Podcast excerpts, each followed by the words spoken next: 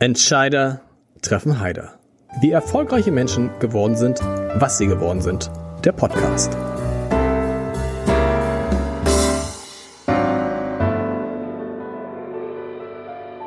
Herzlich willkommen. Mein Name ist Lars Heider und ich habe heute eine Frau zu Gast, die erst seit zehn Jahren in der Politik ist und trotzdem, damals war sie 20, als sie in die Politik gegangen ist, glaube ich, und trotzdem in diesem Jahr schon als eine von zwei Spitzenkandidatinnen bei der Landtagswahl in ihrem Heimatland in Schleswig-Holstein antritt. Das ist eine politische Karriere in sehr hoher Geschwindigkeit und dafür gibt es offensichtlich einen Grund, denn mein Gast musste früh schon mehr leisten als andere, weil man ihn, sie immer wieder unterschätzt hat und ihr wenig zugetraut hat. Und darüber wollen wir sprechen. Ich freue mich sehr auf Aminata Touré, die zusammen mit Monika Heinhold Spitzenkandidatin der Grünen für die Landtagswahl in Schleswig-Holstein im Mai ist. Ich freue mich sehr, liebe Frau Touré, dass es geklappt hat heute.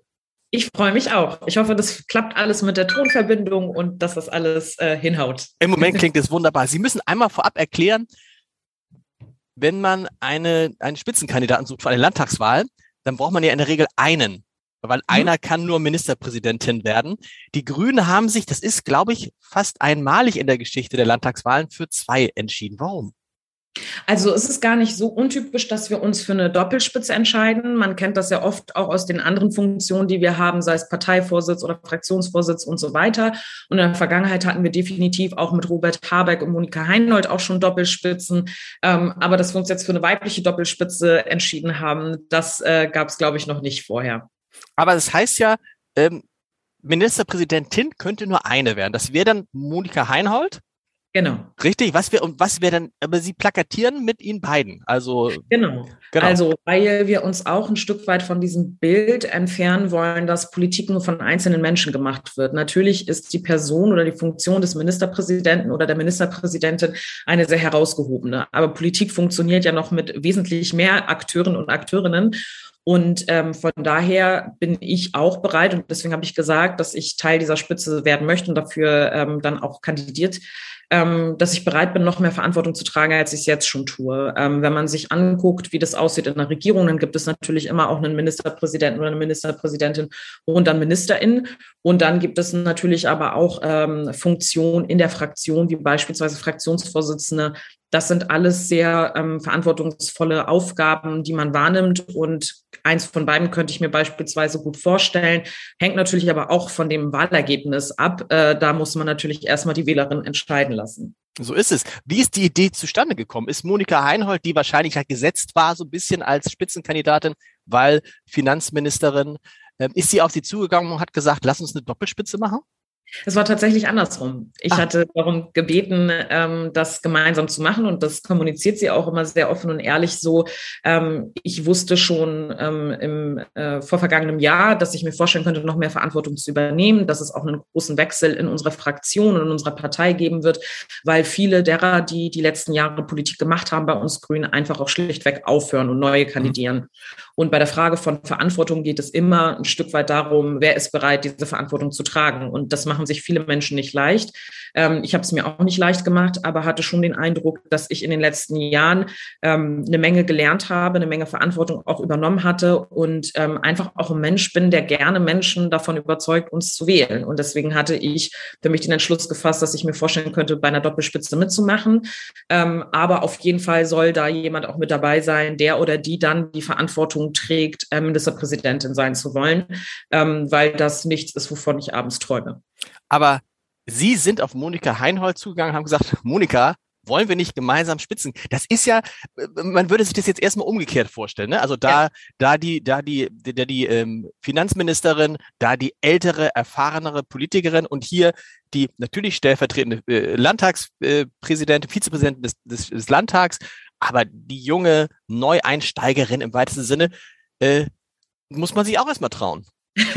ja, äh, vielleicht schon, aber bei uns laufen die Dinge ja oft auch unorthodox und äh, bei mir erst recht. Und von daher ähm, war das eigentlich dann auch ein sehr cooles Gespräch und ähm, auch viele Gespräche, die man einfach im Vorfeld führt.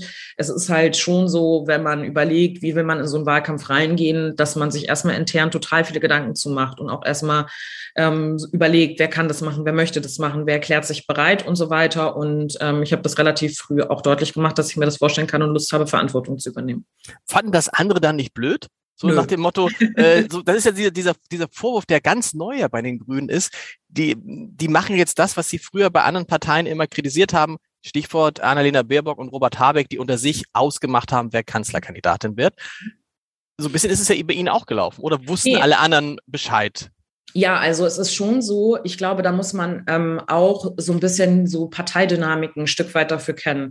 Also so eine Partei besteht aus ganz vielen Menschen, ganz vielen Basismitgliedern und die auch die Erwartungshaltung an die Führungsperson hat, dass man zumindest einen Vorschlag macht. Wir haben ja nicht gesagt, wir werden das jetzt einfach äh, friss oder stirb, sondern wir haben gesagt, wir haben Lust zu kandidieren und dann gab es einen Parteitag, der das bestätigt hat. Aber es hätten theoretisch auch Leute dagegen kandidieren können. Das machen viele dann nicht, weil das auch so ein bisschen ja dann ein bisschen schwierig ist, glaube ich.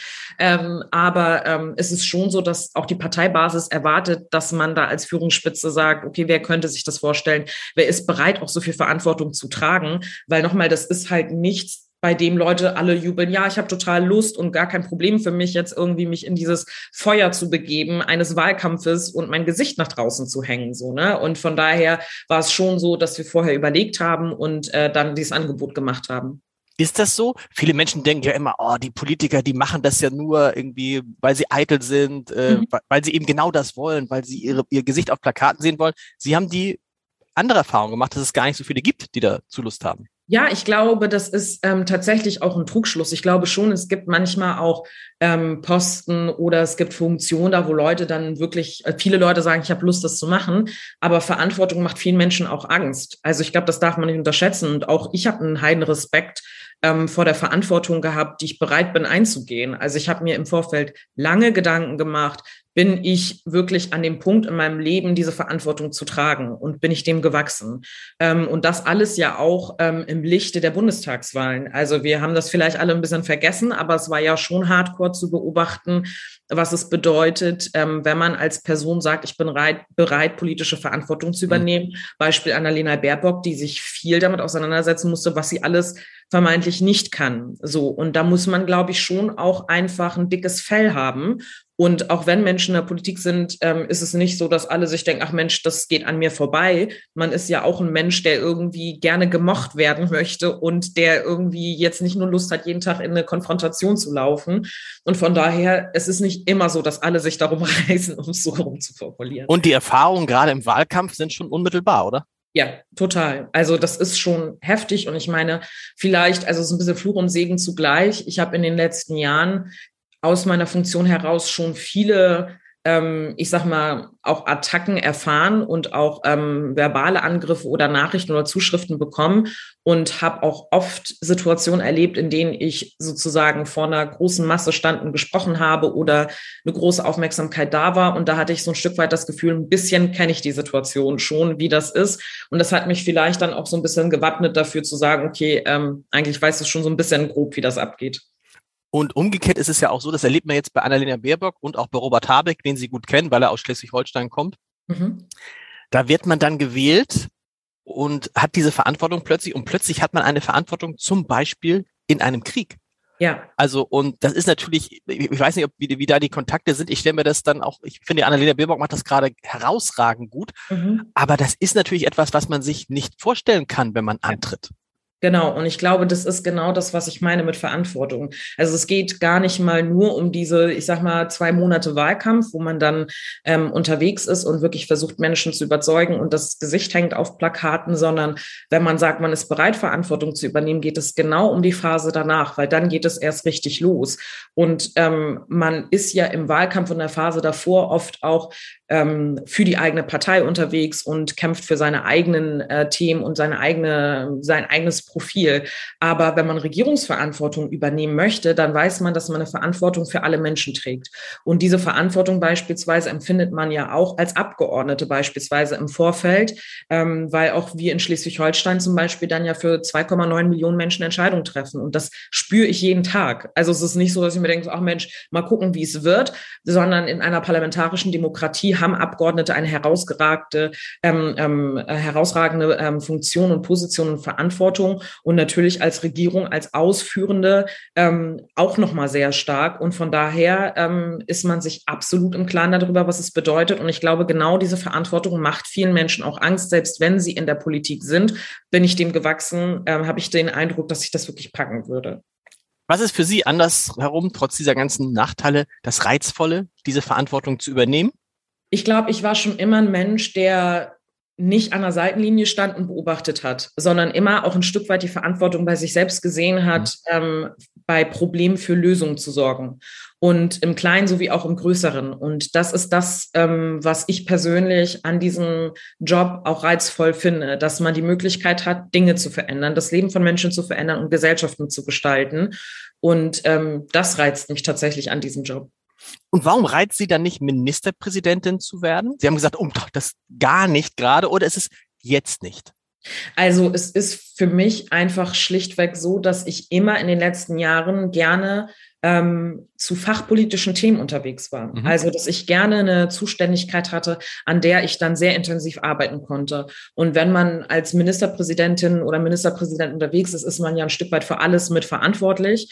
Und es ist halt einfach auch ähm, ja, glaube ich, schon eine Aufgabe, bei der es nicht schlecht ist, vielleicht auch nochmal andere politische Erfahrungen im Vorfeld gesammelt zu haben. Und ich persönlich bin nicht größenwahnsinnig oder sonst was oder denkst, oh, ich möchte unbedingt diese Rolle haben, sondern ich orientiere die politische Verantwortung, die ich gerne tragen möchte, an den Themen und an der Rolle, die ich mir selber auch zutraue. Und ich glaube, dass ich mir gut was zutraue, aber gerne halt auch äh, sozusagen den Tanzbereich abstecke. Wann haben Sie für sich gemerkt, du hast da ein Talent, ein politisches Talent? Ähm, ich bin jedenfalls nicht angetreten, weil ich gedacht habe, boah, du hast aber ein politisches Talent, das musst du jetzt machen, sondern ich hatte eher so einen Antrieb, dass ich dachte, ich traue mir das auch zu, an diesen mhm. Themen zu arbeiten. Ich habe im Vorfeld ja im Deutschen Bundestag als wissenschaftliche Mitarbeiterin gearbeitet. Und ähm, habe dann diesen Betrieb von innen kennengelernt. Und ich glaube, es ist wie bei vielen anderen Menschen auch so, wenn man Dinge von innen kennenlernt, merkt man, ob man sich Dinge zutraut oder nicht. Und ähm, es ist viel eher so, dass im Laufe der Zeit viele Menschen mir zurückgemeldet haben, dass sie die Arbeit, die ich mache, auch gut finden und was mir total viel Rückhalt gegeben hat und die sozusagen mir zurückgemeldet haben, dass sie von, von der Politik oder der Art und Weise, wie ich es mache, sehr begeistert sind und das gibt einem natürlich irgendwie auch einen Auftrieb und äh, das motiviert einen weiterzumachen. Wie würden Sie denn beschreiben, was Sie anders machen als andere Politikerinnen? Ähm, ich finde das immer total schwierig, sich selbst so abzugrenzen von anderen Politikerinnen, weil man dann immer auch so ein Stück weit so ein Bild vermittelt von, ich mache es ja besser und ihr seid alle total dämlich und wisst gar nicht, wie es funktioniert sozusagen. Ähm, und die Arroganz habe ich nicht. Die hatte ich weder, als ich reingegangen bin in den politischen Betrieb, noch äh, seitdem ich drin bin. Ich glaube, jeder und jede hat seine eigene Art und Weise, diesen Beruf auszuüben. Und dieser Job hat ja auch eine hohe Flexibilität, das auszuüben. Ähm, und ich versuche ein Stück weit, also das ist schon ein Augenmerk, den ich habe, die Politik, die wir machen, auch nach draußen mehr zu erklären und die Leute mitzunehmen. Das versuche ich sehr stark zu machen. Nicht nur aus so einem Selbstprofilierungs- und schaut mal, was ich mache, Drang, sondern weil ich der Überzeugung bin, dass ganz viele Menschen im Wahlkampf mitbekommen, was wir machen als Politik und dann in der Phase dazwischen sich denken, was machen die Leute eigentlich den ganzen Tag? Das ist einer der ersten Fragen, die man immer gestellt bekommt, sei es irgendwie ähm, bei Interviews oder bei Schulklassen, Besucherinnengruppen. Und deswegen versuche ich ein hohes Maß an Transparenz meiner Arbeit darzustellen, um politische Entscheidungen transparenter zu machen und um Menschen von Demokratie zu überzeugen am Ende des Tages. Und ich kriege oft die Rückmeldung, dass Leute sagen, oh Aminata, äh, seitdem ich dir folge auf Instagram oder sonstiges, interessiere ich mich für Politik. Danke, dass du es erklärst.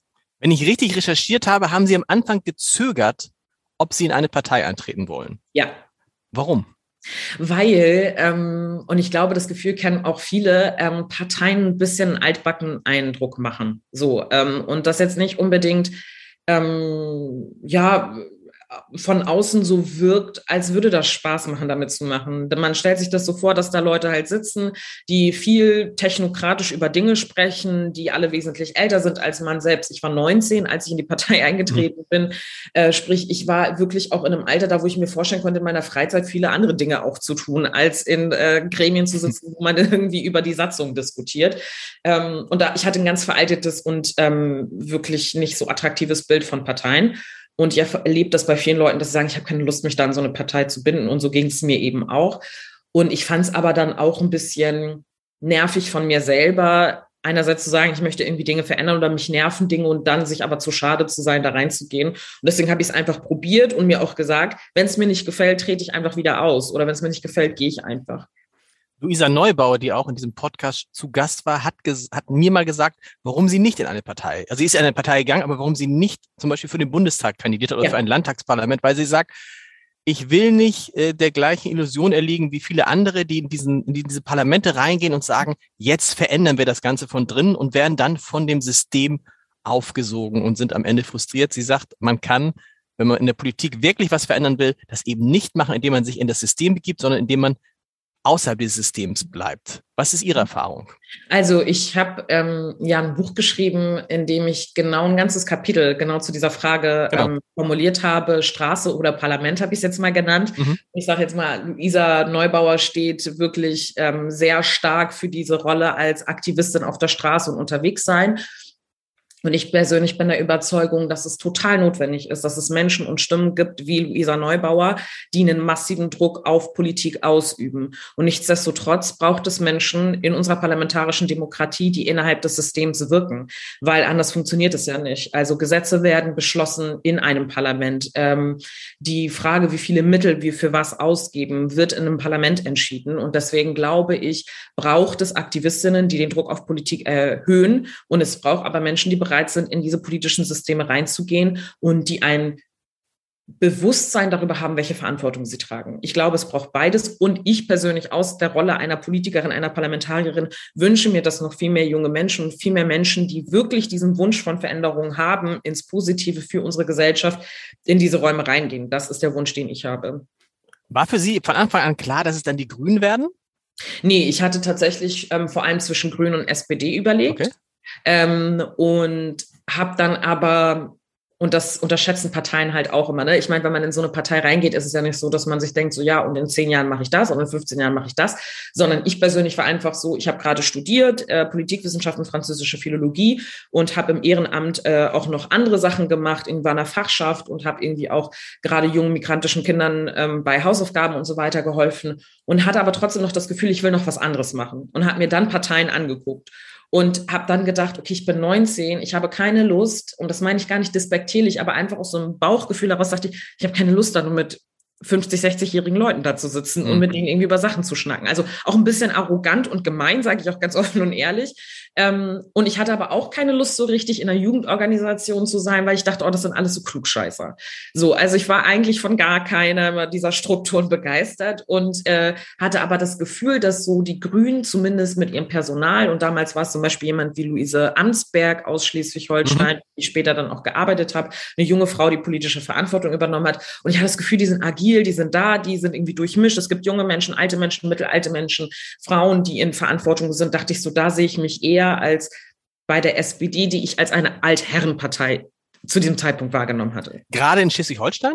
Ja, ja. Auch, ja, auch in Schleswig-Holstein. Da war für mich ähm, das jetzt nicht so ersichtlich, dass da jetzt irgendwie auch Leute in meinem Alter sind. Also einfach von außen drauf geblickt. Ne? Ähm, und ich habe mir dann die Website so angeguckt, habe geguckt, wer ist da in politischer Verantwortung, wer mischt da eigentlich mit, welches Bild geben die ab. Und ich fand es dann halt erstmal sympathischer dort und fand tatsächlich aber auch diesen Schwerpunkt von Klimapolitik sehr interessant. Weil ich bin eine Gesellschaftspolitikerin, ich mache so den Bereich Gesellschaftspolitik, Innenpolitik und so weiter.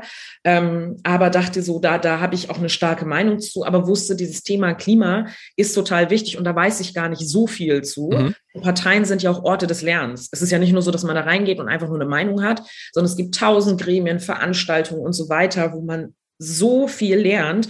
Ähm, und, äh, deswegen, und ich hatte da immer so ein Gefühl zu und äh, habe da dann auch eine Menge zu gelernt und war deswegen auch super interessiert, was, wie positionieren die sich zu all diesen Themen. Und das Interessante ist, dass ausgerechnet, sage ich mal, in Schleswig-Holstein offensichtlich Politikertypen entstehen, die was Besonderes haben. Ne? Also man denkt ja Schleswig-Holstein, dieses mhm. Land, wo, wo, die Grünen machen könnten, dachte man vor ein paar Jahren, wo die Grünen machen konnten, was sie wollen, weil die Landkreise, die Direktmandate, die gewinnt die CDU. So. Ja. Punkt. Und äh, die SPD auch eher so ein bisschen Altherrenpartei, glaube ich, ganz geprägt. Wer fällt einem ein, wenn man an die SPD in Schleswig-Holstein denkt? Ralf Stegner. Genau. Netter, netter Kerl, kluger mhm. Kopf, gar keine Frage. Aber dann entwickeln sich gerade in Schleswig-Holstein solche Typen wie Robert Habeck mhm. oder Frau Heinhold oder Sie.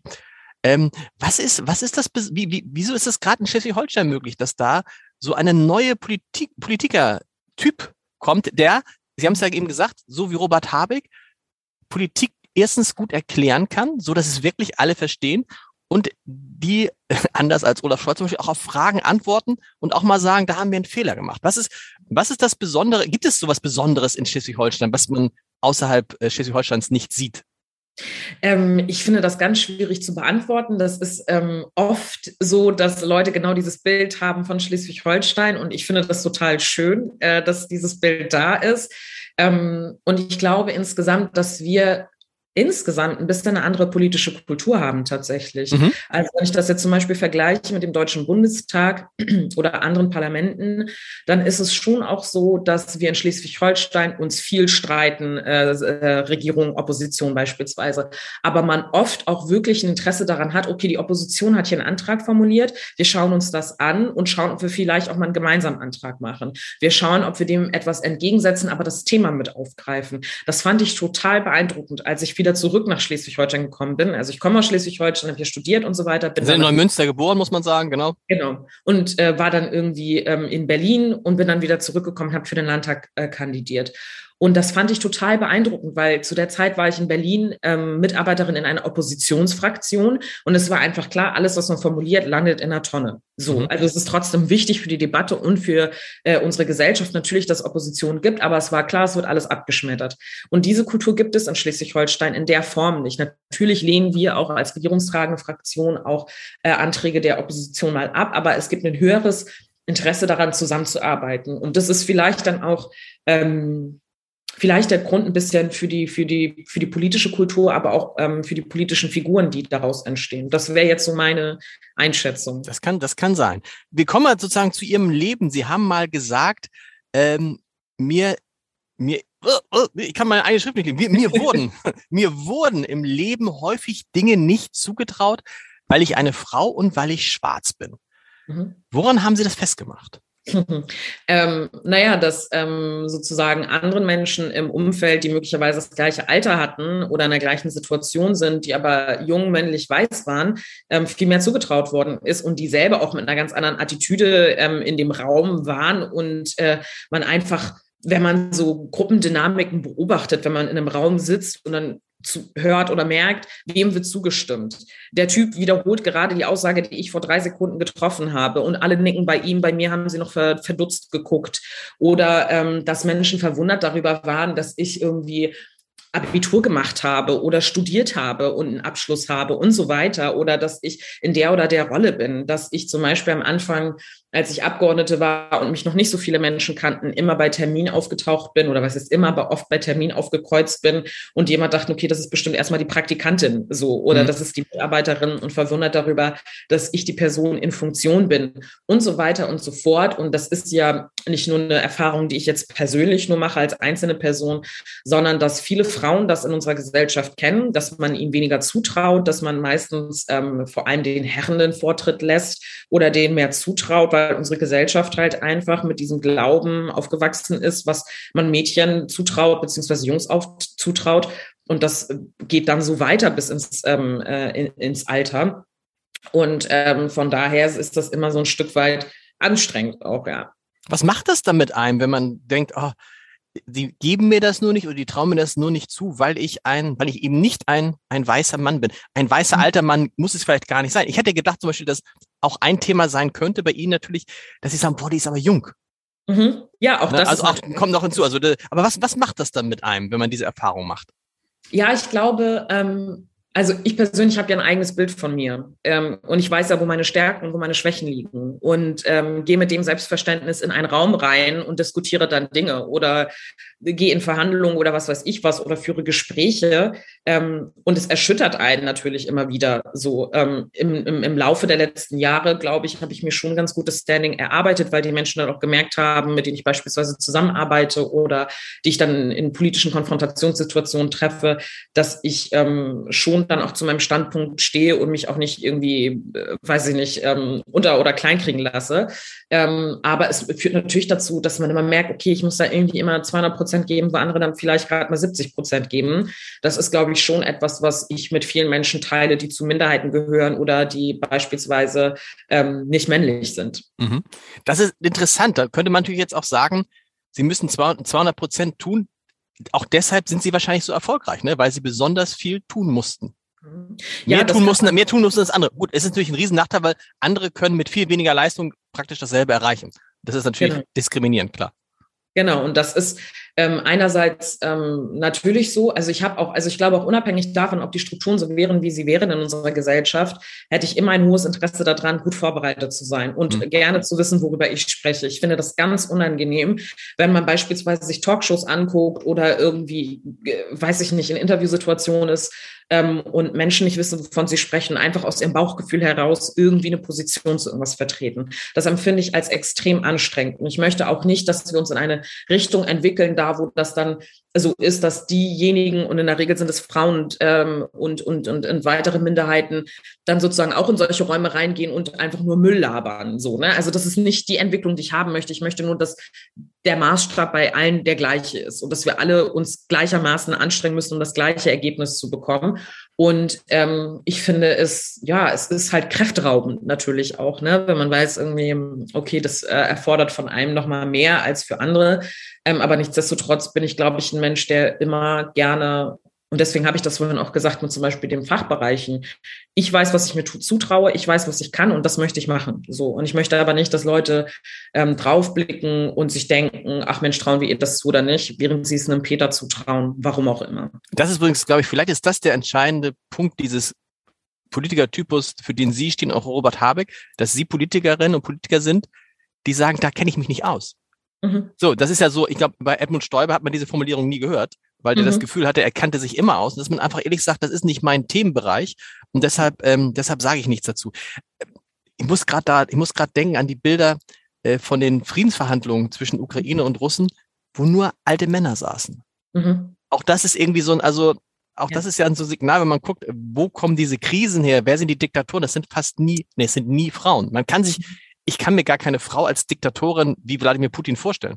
Mhm. Ich glaube, ähm, also ich glaube, das würde ich nicht unterschreiben. Ich glaube, was man sieht, ist, dass ähm, viele Menschen, die in politischer Verantwortung sind, ähm, meistens aus Gesellschaften kommen, in denen Männer halt in Verantwortung sind, hm. die in der Politik sind. Und dementsprechend sieht man natürlich auch in Krisensituationen, in vielen anderen Situationen Männer, die dann wiederum äh, am Verhandlungstisch sitzen. Ich glaube nicht, dass Frauen biologisch oder per se einfach die besseren Menschen sind. Also diese These würde ich niemals unterschreiben, weil Frauen genauso machtgierig sein können. Frauen können genauso auch ähm, beteiligt sein an Menschenrechtsverletzungen. Und ich glaube, wir machen uns das so einfach, wenn wir sagen, ach, wenn einfach nur mehr Frauen sind im politischen Betrieb, dann ist es so, dass alles total easy peasy ist. So, es gibt auch problematische Frauen. Nichtsdestotrotz würde ich mich an jeder Stelle dafür einsetzen, dass die unterschiedlichen Perspektiven von Menschen oh. ähm, mit Teil davon sind. Und da ist, glaube ich, sehr relevant, aus welcher Perspektive sprechen diese Menschen. Beispielsweise, ähm, wenn wir über Friedensverhandlungen sprechen von zwei Staaten, ist es, glaube ich, schon auch relevant, beispielsweise die Perspektiven von Frauen in Kriegssituationen mit dabei zu haben, weil sie oft unsichtbar sind in der Wahrnehmung von draußen, was mit ihnen eigentlich passiert, sie oft aber die Leidtragenden sind. Sie sind diejenigen, die beispielsweise ähm, dann vergewaltigt werden oder misshandelt werden und so weiter und so fort. Kinder, die irgendwie keine keine Eltern mehr haben und so weiter. Also ich glaube, man muss sich immer auch die Perspektive der Leidtragenden mit anhören und müssen Teil von äh, Friedensverhandlungssitzungen und ähm, Perspektiven sein. Das ist, glaube ich, das, was entscheidend ist. Grundsätzlich Minderheiten in einer Gesellschaft. Wenn wir sozusagen in Friedenssituationen ähm, darüber sprechen, in friedlichen Ländern darüber sprechen, was für ein Problem es gibt mit beispielsweise Diskriminierung oder Minderheiten insgesamt, dann tun wir das nicht, weil es irgendwie einfach nett oder schön ist, sich mal über diese Themen zu diskutieren, weil, sondern weil es darum geht, dass Menschen eine Benachteiligung erfahren. Und gerade in Kriegssituationen merkt man, dass gerade Minderheiten nochmal in viel schwierigeren Situationen sind, weil sie komplett schutzlos sind. Und ähm, deshalb glaube ich, ist es total wichtig, über diese Themen zu sprechen. Wer sitzt mit an den Verhandlungstischen? Wer entscheidet mit über politische Entscheidungen? Ähm, Sie haben vorhin gesagt, dass Leute Ihnen sozusagen unterst unterstellen oder sich fragen, ob Sie Abitur gemacht haben. Mhm. Warum, wenn man eine Frau wie Sie kennenlernt, mit mhm. und nur, ich sag mal, nur fünf Sekunden mit Ihnen spricht, mhm. dann stellt sich die Frage doch schon nicht mehr, oder? Mhm. Also ich habe das vor allem zu dem Zeitpunkt erlebt, als ich ähm, in der zehnten äh, Klasse war oder dann Abi, äh, in einem Abiturjahrgang war. Dass, äh, wenn ich dann zum Beispiel erzählt habe, ja, ich bin in der 13. Klasse und ich mache Abitur, dass total viel Verwunderung in den Augen meines Gegenübers oft war. Also heute zweifelt das, glaube ich, keiner mehr an, dass ich äh, diesen Abschluss Aber warum damals? Weil sie eine andere Hautfarbe hatten, weil sie eine Frau, also äh, Frauen mhm. haben ja damals schon Abitur gemacht. Also das muss doch, ja. oder, oder weil das ja. seltsame Leute auf der anderen Seite waren. Ja, also ich glaube, das ist eine Mischung aus alledem. Also okay. ich meine, ich kann ja mal schwierig in die Köpfe der Leute reingucken, weil äh, das meinte ich ja gerade auch zu Ihnen. Ich habe ja ein anderes Selbstbild von mir. Ich bin ja nicht überrascht davon, dass ich das getan habe, was ich da tue. Ähm, aber es gab halt Menschen, die total verwundert davon waren. Oder meine Mutter erzählt das auch immer wieder, dass äh, meine, ich, ich habe drei Schwestern, wir sind vier Mädels und wir haben alle Abitur gemacht und äh, studiert. Und dass viele dann da immer sitzen, total verwundert darüber sind, äh, wie das dann möglich sein kann. Und was viel mit einem Bild, mit einem rassistischen Bild von mhm. schwarzen Menschen dann zu tun hat oder Minderheiten oder Menschen, ähm, die hierher gekommen sind, dass da so eine Verwunderung da ist. Es gibt aber auch Menschen, die total Respekt dafür haben, ähm, dass äh, meine Mutter das eben halt hinbekommen hat, dass wir alle Schule sehr ernst genommen haben und unser Ding machen. Ähm, da gibt es die und die Seiten, aber ja, da, an solchen Reaktionen merkt man natürlich so, okay, warum bist du eigentlich so verwundert? Das ist, ich bin jetzt wirklich nicht der erste schwarze Mensch, der Abitur so. macht. So, man muss dazu wissen, ihr, ihre Eltern sind geflohen aus Mali, richtig? Nach, ja. Und Sie sind, Sie sind aber in Neumünster geboren, das heißt, Sie sind Schleswig-Holstein. Sie, was, was, Sie sind Schleswig-Holsteinerin, Neumünsteranerin, was sind Sie vor allem? Ähm, ich glaube vor allem Schleswig-Holsteinerin. Also äh, Neumünster ist auf jeden Fall zu Hause, aber ich habe ja auch in Queer studiert ähm, und bin in den letzten Jahren so viel auch in diesem Land unterwegs gewesen. Und das ist total spannend, wenn man Politik macht. Man lernt ein Land nochmal, also ein Bundesland nochmal komplett anders mhm. kennen. Also wenn man in so einem Bundesland aufwächst, dann lernt man es ja vor allem aus so einer privaten Perspektive kennen und dann hat man so seine Orte und Plätze. Aber als Politikerin und gerade als Vizepräsidentin bin ich an Orte gekommen, da wo ich dachte, krass, das ist ja auch Schleswig-Holstein, das gehört ja auch noch mit dazu. Was so. zum Beispiel? Ach, alles Mögliche an Orten. Ich meine, ähm, ich bin, wir, wir waren jetzt in meiner Kindheit nicht oft auf äh, Nordseeinseln mhm. oder die Ostseeinseln oder irgendwie in der Region total viel unterwegs. Oder ich hatte in meiner Kindheit und Jugend nicht sonderlich viel mit der dänischen Minderheit äh, in Schleswig-Holstein zu tun oder kannte die starke Verbindung zwischen Schleswig-Holstein und Dänemark theoretisch und historisch, aber jetzt nicht zwangsläufig persönlich in der Grenzregion so. Und äh, all das sind natürlich Dinge, die ich total intensiv kennengelernt habe. Ähm, der Austausch mit Menschen, die hier zum Beispiel im Ehrenamt sind. Ich hatte vor ein paar Monaten mal beim THW so eine Grundausbildung mitgemacht und hab, bin da einen Tag mal mitgelaufen, habe dann von morgens bis abends dann das gemacht, was äh, die dann tatsächlich auch in Katastrophenfällen machen. Oder ähm, dass man sich ähm, äh, mal mitfährt bei der Polizei und sich anschaut, äh, wie sieht dieser Job alltäglich aus. Das, also all das zum Beispiel. Ich bin auch viel mehr ähm, in den letzten Jahren ähm, im Urlaub in Schleswig-Holstein gewesen. Früher war es halt immer so, dass ich gedacht habe, wenn Urlaub, dann auf jeden Fall raus und weg. Mhm. So, es drängt einen dann ja immer. Und dadurch, dass ich immer im, in, meiner, in meinem politischen Alltag an vielen Orten bin, da aber nur kurz dort bin, also für ein paar Stunden und denkst du, dieser Ort ist so schön, ich wäre so gerne noch länger hier, aber der nächste Termin ruft, habe ich ganz viel Urlaub auch einfach in Schleswig-Holstein gemacht oder mal so einen Wochenendtrip dann irgendwo hin ähm, in Schleswig-Holstein. Also die Schönheit und die Breite dieses Bundeslandes lernt man auf jeden Fall nochmal wirklich komplett anders nochmal kennen. Und zum Beispiel ein Ort, an den ich es nicht wieder geschafft habe, wo ich aber unbedingt immer wieder Urlaub machen wollen würde oder zumindest mal einen Tagesausflug, ist Hallig-Hoge. Mhm. Ähm, so, das ist, das ist einer der schönsten Orte, die ich je gesehen habe. So, und das ist so, keine Ahnung, ich habe dieses Bundesland auf jeden Fall nochmal anders kennengelernt in der Zeit. Kommen wir nochmal zur Wahl. Das ist mhm. ja eine interessante Wahl. Ähm, weil die Wahrscheinlichkeit, dass die Grünen jetzt stärkste Fraktion werden, jetzt nicht vielleicht nicht besonders groß ist. Die, die Zufriedenheit mit dem Ministerpräsidenten Daniel Günther ist relativ, ähm, relativ hoch. Schleswig-Holstein ist auch durch die Pandemie extrem gut durchgekommen. Ich würde sagen, wahrscheinlich so gut durchgekommen wie kein anderes Bundesland. Das hängt viel mit der Arbeit äh, der Regierung zusammen. Auch viel, muss man da sagen, mit dem Gesundheitsminister Heiner Garg, aber auch insgesamt mit der ist sehr gut durch dieses Land durchgekommen. Die Frage ist jetzt, was ist die Strategie? Fahren Sie so ein bisschen die Olaf Scholz-Strategie, der ja eigentlich bei der Bundestagswahl gar nicht vorhatte, stärkste Fraktion zu werden, sondern er wollte einfach nur vor den Grünen landen, um dann mit den Grünen und einem anderen Partner eine Regierung zu bilden. Will sagen, wenn Sie vor der SPD landen, werden Sie dann versuchen äh, zu gucken, was da geht? Ja, also ähm, wir haben schon den Anspruch, ähm, stärkste Kraft zu werden. Also natürlich ist es, ähm, wenn man sich die letzten Umfragen anguckt, denkt man so, ach ja, träumt mal weiter, äh, ihr Grün.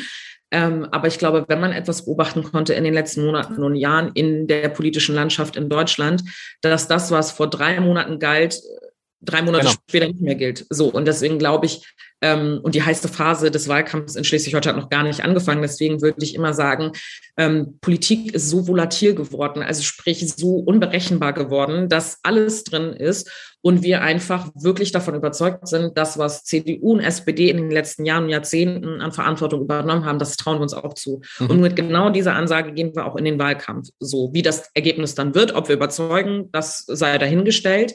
Und für den Fall, dass wir stärker sein sollten als die SPD, oder aber auch als die CDU oder irgendwo dazwischen sind, ist uns auf jeden Fall wichtig, dass eine Regierungsbildung möglichst mit uns stattfindet. Ähm, das ist schon der Anspruch, den wir mhm. haben, weil wir schon glauben, dass wir uns unterscheiden ähm, von CDU und auch SPD und aber auch FDP in dem tatsächlichen Anspruch, Klimaschutz real umzusetzen und gesellschaftspolitisch eben auch.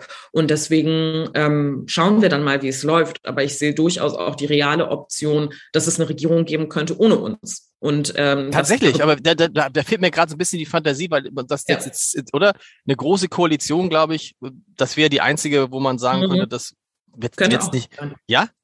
Ja, also ich glaube, man ähm, und das weil FDP und CDU gehen ja eigentlich rein mit der mit der Ansage, ach, am, am liebsten würden wir Jamaika fortsetzen, weil genau. liebe Schleswig-Holsteiner und Schleswig-Holsteiner hat doch super geklappt die fünf Jahre. Ja. Genau. Muss man ja auch sagen. Also es gibt ja nicht so eine richtige, eine Wechselstimmung gibt es nicht.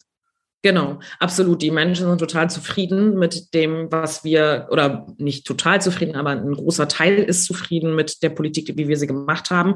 Und ich muss auch ehrlich sagen, das freut einen ja auch. Also es ist ja nichts, worüber man jetzt ernsthaft traurig sein mhm. sollte mhm. oder Mist, am liebsten würde ich, sondern jetzt mal, wenn ich, wenn ich mich aus meiner Rolle als Grüne so ein bisschen löse und einfach draufblicke von oben und denke, es gibt Schlimmeres, als dass eine Bevölkerung zufrieden ist mit der politischen Arbeit, die eine Regierung geleistet hat.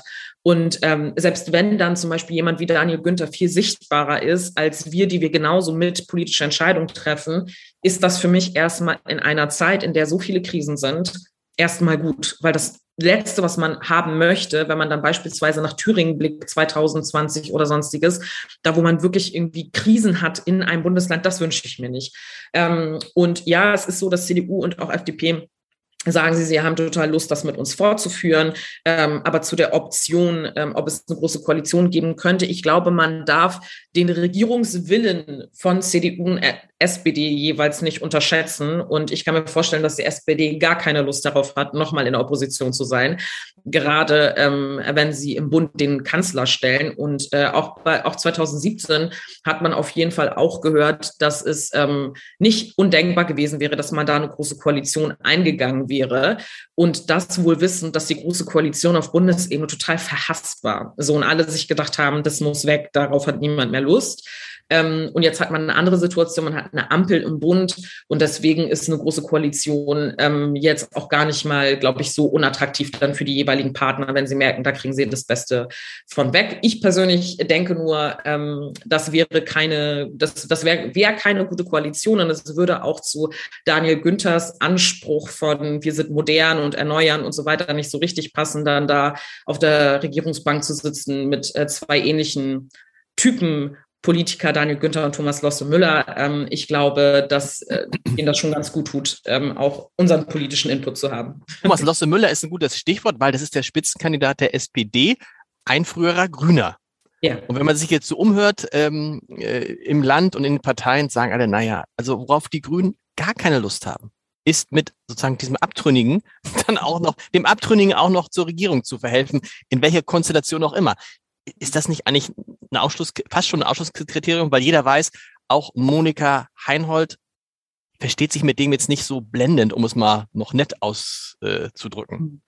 ja, also ich glaube, dass das einfach ähm, unseriös ist, wenn man so eine Wahl reingeht, wenn ich ehrlich bin. Also ich meine, bei all den persönlichen ähm, persönlichen Situationen, die es gibt. Es gibt Leute, mit denen arbeitet man lieber zusammen. Es gibt Leute, mit denen arbeitet man nicht so gerne zusammen. Aber mhm. am Ende des Tages interessiert das auch nicht wirklich irgendjemanden da draußen. Also man kann ja nicht sagen, ich schließe es aus, mit einer Partei zusammenzuarbeiten. Weil Gottes will nichts ausschließen. Nichts, würde ich auch nie fragen. Ausschließen ja. ist Quatsch. Ja. Nee, ich meine, selbst wenn es ja. sozusagen diese Stimmen gibt, ich meine jetzt gar nicht Sie, sondern mhm. ähm, wenn, wenn, wenn Leute sozusagen denken, ähm, oh, wahrscheinlich haben die keine Lust, das zu machen. So unseriös würden wir in die Wahl nicht reingehen, zu sagen, oh, mit dem machen wir es auf gar keinen Fall, weil der nervt uns jetzt oder so. Mhm.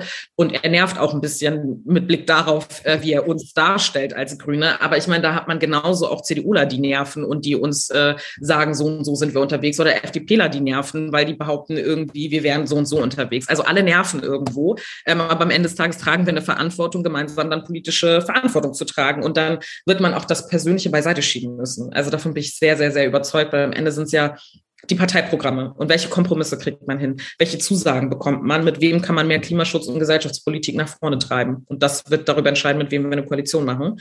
Ähm, weil das hatten Sie ja auch gefragt, äh, wollen wir dann Jamaika weitermachen oder nicht? Ähm, wir haben ja die Küstenkoalition SPD und Grüne und SSW gehabt. Dann hatten wir diese Jamaika-Koalition mit CDU und FDP und Grüne. Ich glaube, wir haben schon gezeigt, dass wir jeweils in den Koalitionen unser Profil nicht verlieren und äh, für unsere Themen stehen und dass wir auch mit allen demokratischen Parteien ein Stück weit können. Ähm, und deswegen werden wir uns auf jeden Fall anschauen, sollten wir in Sondierungsgespräche kommen, wenn die Wählerinnen sich dafür entscheiden, uns viele Stimmen zu geben, dann werden wir mit allen sprechen. Interessant ist, dass es so viele Konstellationen geben könnte, in denen die Grünen tatsächlich den mhm. die Ministerpräsidentin stellen könnten, nämlich entweder mit der SPD oder mit dem und, und mit dem SPD und SSW, aber vielleicht auch mit der SPD und den Liberalen, falls sie dann noch umfallen würden, weil da sagt ja zum Beispiel Wolfgang Kubicki, wir machen auf jeden Fall Jamaika und sonst nichts. Aber mhm. die, die Chance ist reell und man muss, das ist wichtig, ist es entscheidend, wer Erster wird? Oder sagen Sie, es ist entscheidend, wer insgesamt in einer Koalition die meisten Stimmen hat? Ja, also erstmal glaube ich, äh, mit Blick auf Wolfgang Kubicki, der war ja in der letzten Legislatur noch mit, also in dieser Legislatur noch mit dabei, aber nur kurz. Und das politische Machtverhältnis der FDP hat sich auch verändert. Also natürlich hat Wolfgang Kubicki auch noch ein bisschen was zu sagen hier in der FDP Schleswig-Holstein, aber mit einem Fraktionsvorsitzenden wie Christopher Vogt oder aber auch Heiner Garg als Gesundheitsminister und ähm, ähm, Bernd Buch als Wirtschaftsminister, ich glaube, für die ist es nicht mehr ausgeschlossen, eine Ampel zu machen. Also das war für Wolfgang Kubicki so, aber da haben sich die Zeiten zum Glück auch ein bisschen verändert.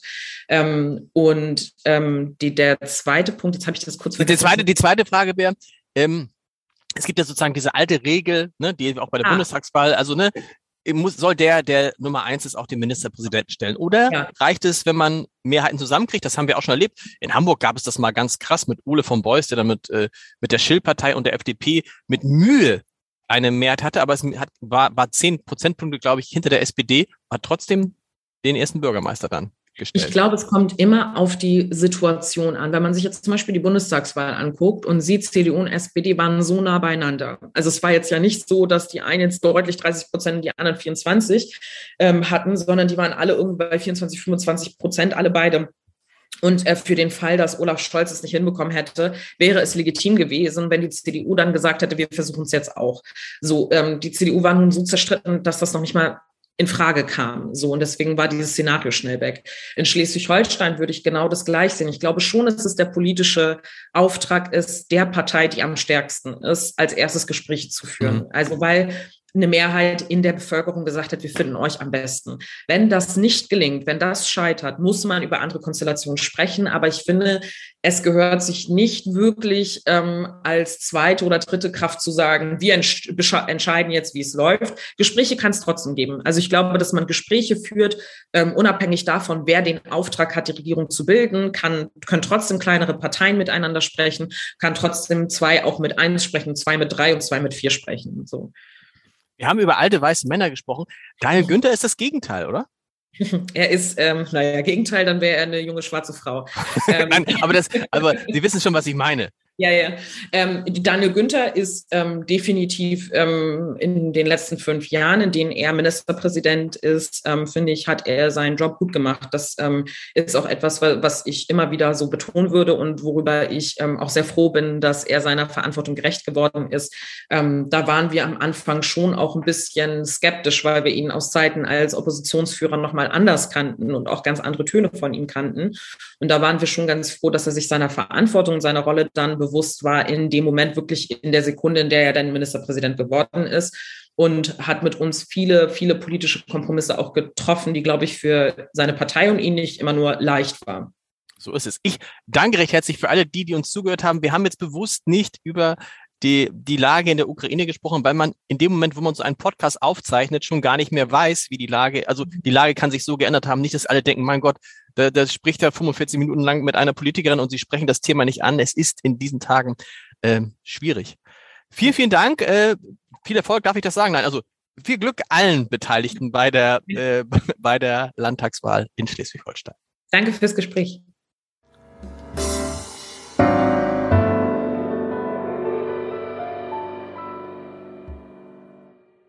Weitere Podcasts vom Hamburger Abendblatt finden Sie auf abendblatt.de slash podcast.